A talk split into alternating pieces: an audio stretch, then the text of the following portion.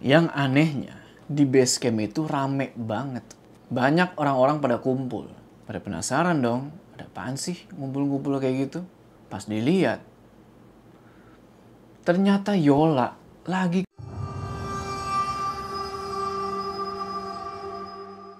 Assalamualaikum teman-teman, balik lagi sama gue Joe. Apa kabar kalian semua? Semoga kalian semua yang menonton video ini diberikan kesehatan, dilancarkan rezekinya dan selalu dimudahkan urusan-urusannya dan selalu diberikan perlindungan dari wabah yang sedang melanda dunia saat ini dan doa buat teman-teman kita yang kena bencana ya. Di part 2 ini, kita akan ngelanjutin ceritanya Bang Heru sewaktu beliau mendaki ke Gunung Latimojong di tahun 1998. Di part sebelumnya, kita tahu nih kalau Yola tiba-tiba kondisinya drop, perutnya sakit, dan juga dia ngelihat suatu sosok yang cukup mengerikan. Di mana sosok ini tuh seperti ngasih peringatan ke dia. Ada apa sih sama Yola ini sebenarnya? Tonton video ini terus.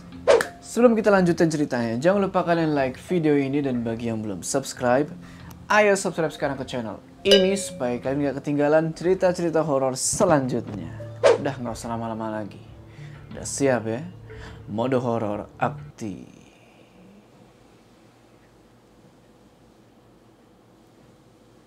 Ya, jadi pas di puncak itu, Yola tiba-tiba jatuh ke tanah. Muka dia pucat, kayak nahan sakit. Tapi, gak ada yang tahu dia ini sebenarnya sakit apa. Iwan terus ngasih dia teh anget. Yola ambil teh itu terus diminum sama dia kan. Nah, pas lagi minum gitu, dia ngeliat nih ke sekeliling puncak lantai Mario itu kan. Tiba-tiba. Ah, ampun, ampun, tidak. Nggak tahu sosok apa yang dia lihat. Bang Popeye terus bilang ke mereka buat turun aja. Karena udah kelamaan di atas puncak itu. Udah lebih dari satu jam mereka leha-leha di sana. Akhirnya mereka semua pun turun lagi ke pos 7, tempat mereka ngecamp. Selama perjalanan ke pos 7, Yola terus jatuh bangun berkali-kali. Untung Sita sama Hele sigap nangkep badannya Yola. Setelah turun susah payah, akhirnya sampai lagi mereka di pos 7. Mereka pun istirahat dan makan-makan karena lapar kan habis dari puncak. Cuman Yola di situ nggak mau makan dan langsung masuk ke tenda. Ya udahlah kan. Selesai makan-makan, mereka pun ngeberesin tenda dan segala macem buat siap-siap turun. Selama teman-teman yang lain lagi ngeberesin tenda, si Yola ini masih tetap tiduran. Setelah semua udah beres, Yola pun terpaksa dibangunin. Karena Bang Popeye dan Bang Rudi bilang, jangan sampai kemalaman tiba di base camp. Singkat cerita, jam 10 pagi, perjalanan turun pun dimulai. Bang Rudi mimpin jalan turun. Sekalian beliau bawain carriernya Yola. Bang Popeye jadi sweeper jaga belakang. Jalan tuh mereka turun sekitar satu jam. Sampailah mereka di pos 6. Di situ Yola masih dikit-dikit jatuh, dikit-dikit jatuh. Padahal dia udah nggak bawa apa-apa. Cuman bawa DP kecil yang isinya itu jas hujan, minum, sama cemilan. Jalan lagi dari pos 6 menuju ke pos 5. Nah, pas mereka nginjekin kaki di pos 5, bruk, di situ Yola jatuh lagi dan pingsan. Mereka mau nggak mau harus berhenti sebentar buat mulihin si Yola ini. Sita terus nggosokin minyak kayu putih ke perutnya Yola. Dan untungnya nggak lama kemudian Yola siuman. Bang Popeye nanya, kamu kenapa Yol? Perut saya sakit, Bang. Bang Popeye tahu, itu bukan sakit perut biasa. Bukan sekedar mules atau apa. Bang Popeye terus minta Yola ini buat jujur. Sebenarnya apa yang bikin dia sakit perut itu? Yola di situ narik nafas panjang kayak. Dan dia bilang kalau dia sebenarnya lagi datang bulan. Kagetlah mereka semua. Yola terus ngejelasin lagi. Jadi, pas malam-malam itu di tenda, tiba-tiba dia haid Padahal setahu dia, haidnya itu masih dua mingguan lagi. Cuman nggak tahu kenapa kok lebih cepet datangnya. Dia sendiri bingung kenapa bisa begitu. Menurut pandangan gue ya, Yola ini nggak berniat bohong. Soalnya emang dari awal pendakian itu dia nggak haid. Cuman ya itu tadi, kenapa kok tiba-tiba hide padahal belum waktunya. Bang Popeye dan Bang Rudi cuman saling pandang-pandangan di situ. Nggak tahu apa yang dipikirin sama mereka. Setelah itu Bang Popeye ngajak Bang Heru dan yang lainnya buat jalan santai aja. Nggak usah terburu-buru. Karena juga jalur agak licin kan, bekas malam hujan. Lanjut lagi ke pos 4. Waktu udah semakin siang. Dan karena kondisi Yola yang lagi sakit, otomatis perjalanan jadi agak lama. Dan Yola ini masih juga jatuh bangun, jatuh bangun. Singkat cerita, sampailah mereka di pos 4. Di situ mereka istirahat dan makan siang. Juga biar si Yola ini makan dulu karena kan dari pagi dia belum makan. Mereka istirahat makan siang itu kurang lebih satu jam. Kira-kira jam 2 siang, mereka pun melanjutin perjalanan turun. Posisi leader masih dipegang Bang Rudi dan sweeper Bang Popeye. Sampai di pos 3, mereka berhenti lagi. Yola di situ nafasnya udah ngos-ngosan dan keringetan parah. Padahal itu jalan turun. Seharusnya nggak secapek waktu naik. Karena keringetannya lumayan parah. Bang Heru suruh Yola buat ganti baju. Ditemenin sama Sita di balik pohon besar. Selesai ganti baju, Iwan sama Edwin bercandain Yola sembari tepok-tepok tangan kayak ayo Yola semangat po ame-ame belalang kupu-kupu nah tiba-tiba jangan tepok-tepok tangan seperti itu nggak boleh di gunung ini langsung diem mereka semua maksudnya apa ya kan cuman bercanda doang gitu cuman biar si Yola ini semangat oke lah setelah itu mereka pun lanjut turun ke pos 3. Baru jalan sebentar. Tiba-tiba awan gelap dan kedengeran bunyi gemuruh. Tandanya mau hujan. Mereka pun berhenti sebentar buat ngeluarin jas hujan masing-masing. Setelah pakai jas hujan, mereka pun lanjut turun lagi. Seiring mereka jalan, waktu semakin sore dan karena ngelihat kondisi Yola yang memprihatinkan, Bang Popeye bilang ke temennya, si Bang Rudi, Rud, tolong gendong si Yola sampai base camp secepatnya. Tas lo gue yang bawa. Awalnya Yola nggak mau digendong. Cuman terus dikasih pengertian lah gini gini gini kan. Pada akhirnya dia mau. Lanjut jalan lagi sampai mereka di pos 2. Dan itu udah lewat maghrib. Udah gelap. Di situ mereka istirahat sebentar. Ingat kan? Di pos 2 ini ada goa yang namanya itu goa sarung pak-pak. Nah, nggak tahu kenapa. Pandangannya Bang Heru terus ngarah ke goa itu. Dan di saat yang bersamaan, dia ngelihat Edwin jalan masuk ke dalam goa itu. Sontak Bang Popeye ngejar dan narik badannya Edwin. Bang Popeye nanya, kenapa kamu mau masuk ke goa itu? Edwin bilang di situ, kalau dia ngeliat di goa itu ada sosok bapak-bapak dan ibu-ibu beserta anaknya yang masih kecil dan lucu menurut Edwin. Nah, anak kecil ini narik-narik tangannya Edwin, ngajak dia masuk ke goa itu. Bang Popeye langsung bilang, "Ah, udahlah. Itu headlamp makanya jangan dinyalain mode redup biar lu nggak halusinasi." Edwin langsung diem di situ dan nyalain rokoknya. Selesai dari situ, mereka pun lanjut turun lagi dengan Yola yang masih digendong sama Bang Rudi. Bang Rudi terus jalan duluan tuh, cepet banget. Nggak berapa lama jalan, tiba-tiba, wah, aduh, tolong, kaki gue kram. Edwin kakinya kram. Bang Heru pun dengan sigap langsung ngambil balsem dari kotak P3K buat ngobatin kakinya Edwin. Ya alhasil mereka berhenti agak lama di situ. Karena mesti nungguin kakinya Edwin ini pulih. Nggak tahu udah jam berapa itu, mungkin udah jam 8 malam. Setelah kakinya Edwin udah agak mendingan, mereka pun mulai jalan lagi pelan-pelan. Di tengah-tengah kegelapan malam dan rintik-rintik hujan. Baru sebentar mereka jalan lagi. Tiba-tiba kayak ada orang yang tepuk tangan. Bang Popeye langsung nyalain rokok dan bilang, jalan terus, jangan dipeduliin suara-suara itu. Dan jangan lihat ke arah pohon-pohon. Jalan terus mereka tuh sesuai instruksinya Bang Popeye. Dan suara tepok-tepokan itu perlahan-lahan menjauh. Bang Popeye cuma diem dan nunduk aja sambil jalan tuh kan. Kayaknya dia lagi doa. Gak lama kemudian, Ah! Ah! Sita teriak. Dia bilang kalau dia ngeliat sekelebatan hitam pindah dari pohon ke pohon. Cepet banget. Bang Heru bilang, jangan lihat ke depan. Gak usah lihat yang lain-lain. Fokus Sita. Karena Bang Rudi udah jalan duluan gendong Yola. Maka posisi depan dipegang sama Hailey. Diikuti Bang Heru, Sita, Edwin, Iwan, dan Bang Popeye jadi sweeper. Sesekali Bang Heru nengok ke belakang ngeliat keadaan teman-teman yang lain. Bang Heru ngeliat Bang Popeye itu jalan santai sambil ngerokok-ngerokok. Padahal Bang Popeye ini bawa dua carrier loh.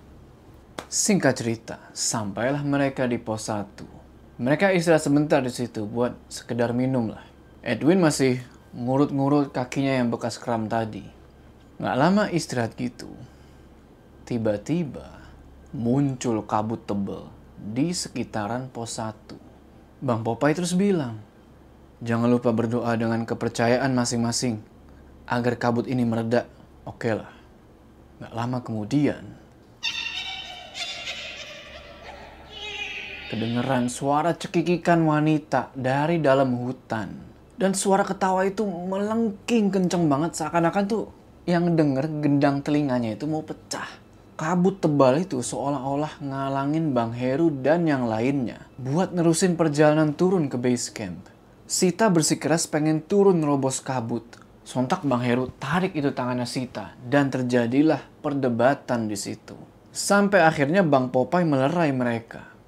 Nggak tahu berapa lama mereka terjebak di kabut itu. Ditambah suara lolongan anjing dari kejauhan bikin mereka merinding. Tapi alhamdulillah setelah lama nunggu kabut itu reda juga. Nggak lupa mereka semua doa sebelum ngelanjutin perjalanan turun. Singkat cerita, pada akhirnya mereka sampai nih di base camp Karangan. Kira-kira udah jam 9 lewat. Yang anehnya, di base camp itu rame banget. Banyak orang-orang pada kumpul. Pada penasaran dong, ada apaan sih ngumpul-ngumpul kayak gitu? Pas dilihat, ternyata Yola lagi kesurupan. Matanya udah melotot sambil tangannya itu dipegangin karena dia udah meronta-ronta di situ. Dan suaranya itu, lu bisa tebak gak suara apa? Suara nenek-nenek. Suara yang parau dan serak. Ingat kan sama suara itu? Bang Rudi cuman diem aja sambil ngerokok. Semuanya bengong, nggak tahu mesti ngapain.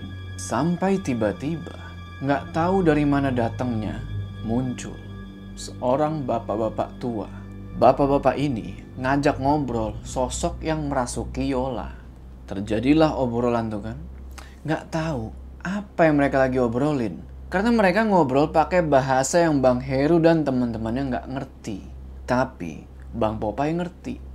Dan beliau ngejelasin inti dari percakapan bapak-bapak tua itu dan si nenek yang merasuki Yola. Jadi, penyebab Yola kerasukan kayak gitu adalah karena Yola sempat membuang pembalut di antara pos 1 dan pos 2. Alhasil, sosok nenek-nenek tersebut marah karena tempatnya dikotorin. Bapak-bapak tua itu terus bilang, kalau teman kamu mau sembuh, cepat cari segera sampah pembalut itu dan bawa ke sini. Kalau bisa, malam ini juga. Gak lama kemudian, setelah dibacain doa, Yola pun gak sadarin diri. Mereka pun diem semua di situ.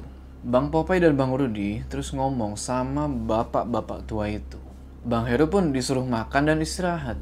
Tapi gimana mau istirahat ngelihat keadaan Yola yang kayak gitu? Gak lama kemudian, Yola kesurupan dan teriak-teriak lagi. Sampai akhirnya didoain dan pingsan lagi. Akhirnya Bang Popeye bilang, Siapa di antara kalian yang mau ikut gua malam ini naik ke atas, cari pembalut itu dan bawa turun ke sini. Semuanya diem tuh. Kecuali Bang Heru. Bang Heru langsung bilang, gue ikut bang. Bang Popeye terus nanya lagi, ada lagi yang mau ikut? Ya, jangan berdua juga gitu loh. Akhirnya Hele pun ngajuin diri.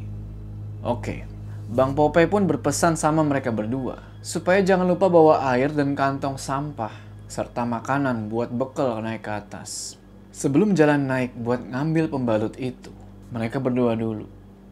Setelah itu, headlamp dipasang dan pendakian pun dimulai lagi. Waktu itu udah jam 11 malam. Jalan sampai pos 1, nggak ada apa-apa. Dan mereka pun istirahat sebentar. Sambil lihat-lihat sekitar. Siapa tahu pembalutnya dibuang di situ. Tapi ternyata nggak ada. Jalan lagi menuju ke pos 2. Di pertengahan jalan menuju ke pos 2, tiba-tiba mereka bertiga kaget karena mereka ngelihat ada dua sosok lagi jongkok. Pakaiannya tuh putih tapi kumel. Sosok-sosok itu punya lidah. Tapi lidahnya itu bercabang. Dan salah satu dari mereka lagi ngejilatin pembalut wanita yang masih ada darahnya. Itu makhluk.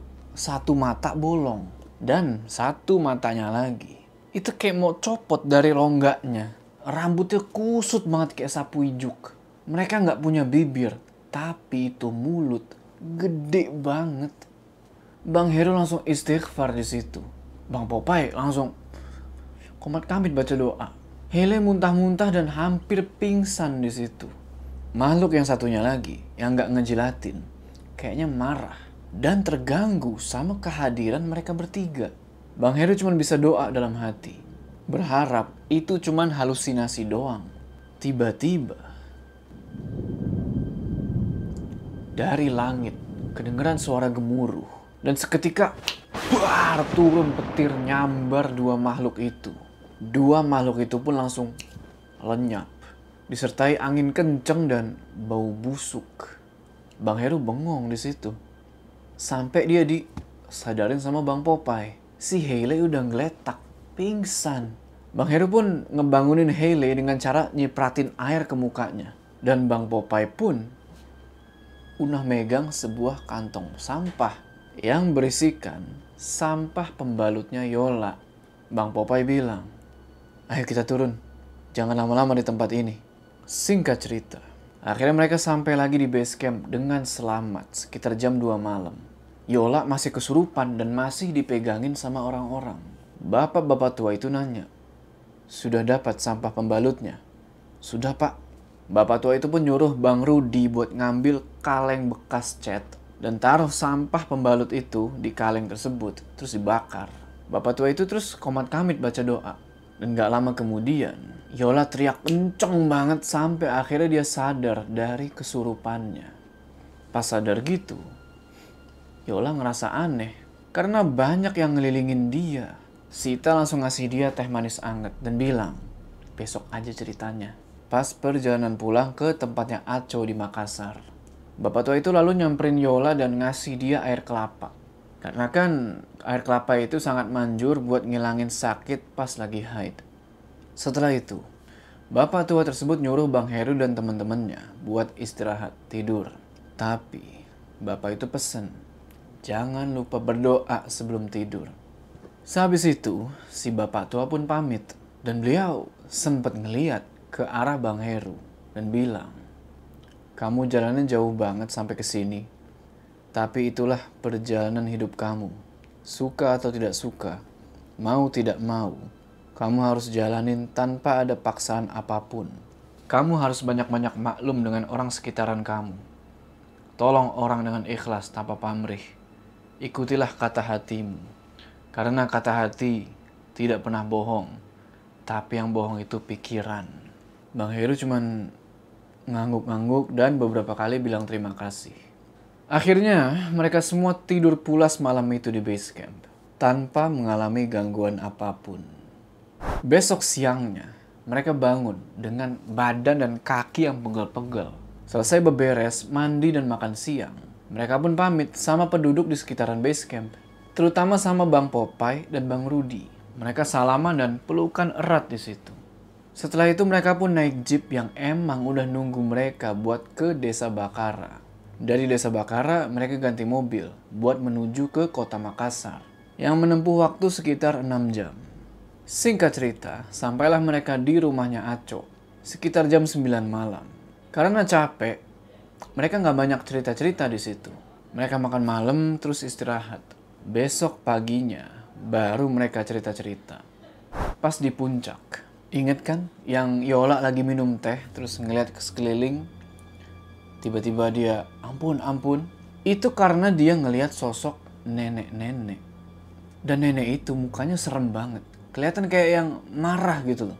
Dan iya, Nenek itu mukanya persis dengan nenek-nenek yang Yola lihat di toilet restoran waktu itu. Dan sewaktu Yola pingsan pas dia lagi jalan-jalan keluar base camp sama Sita. Itu sosok yang sama. Padahal Yola itu emang gak bakalan nyangka bakal hide. Karena perkiraan dia ya masih lama. Nah, mungkin kalian ada yang nanya nih. Kalau tahu gak bakal hide, kenapa bawa pembalut? Jadi Yola ini emang selalu bawa pembalut di carriernya. Mau dia lagi hide atau nggak lagi hide, dia selalu bawa.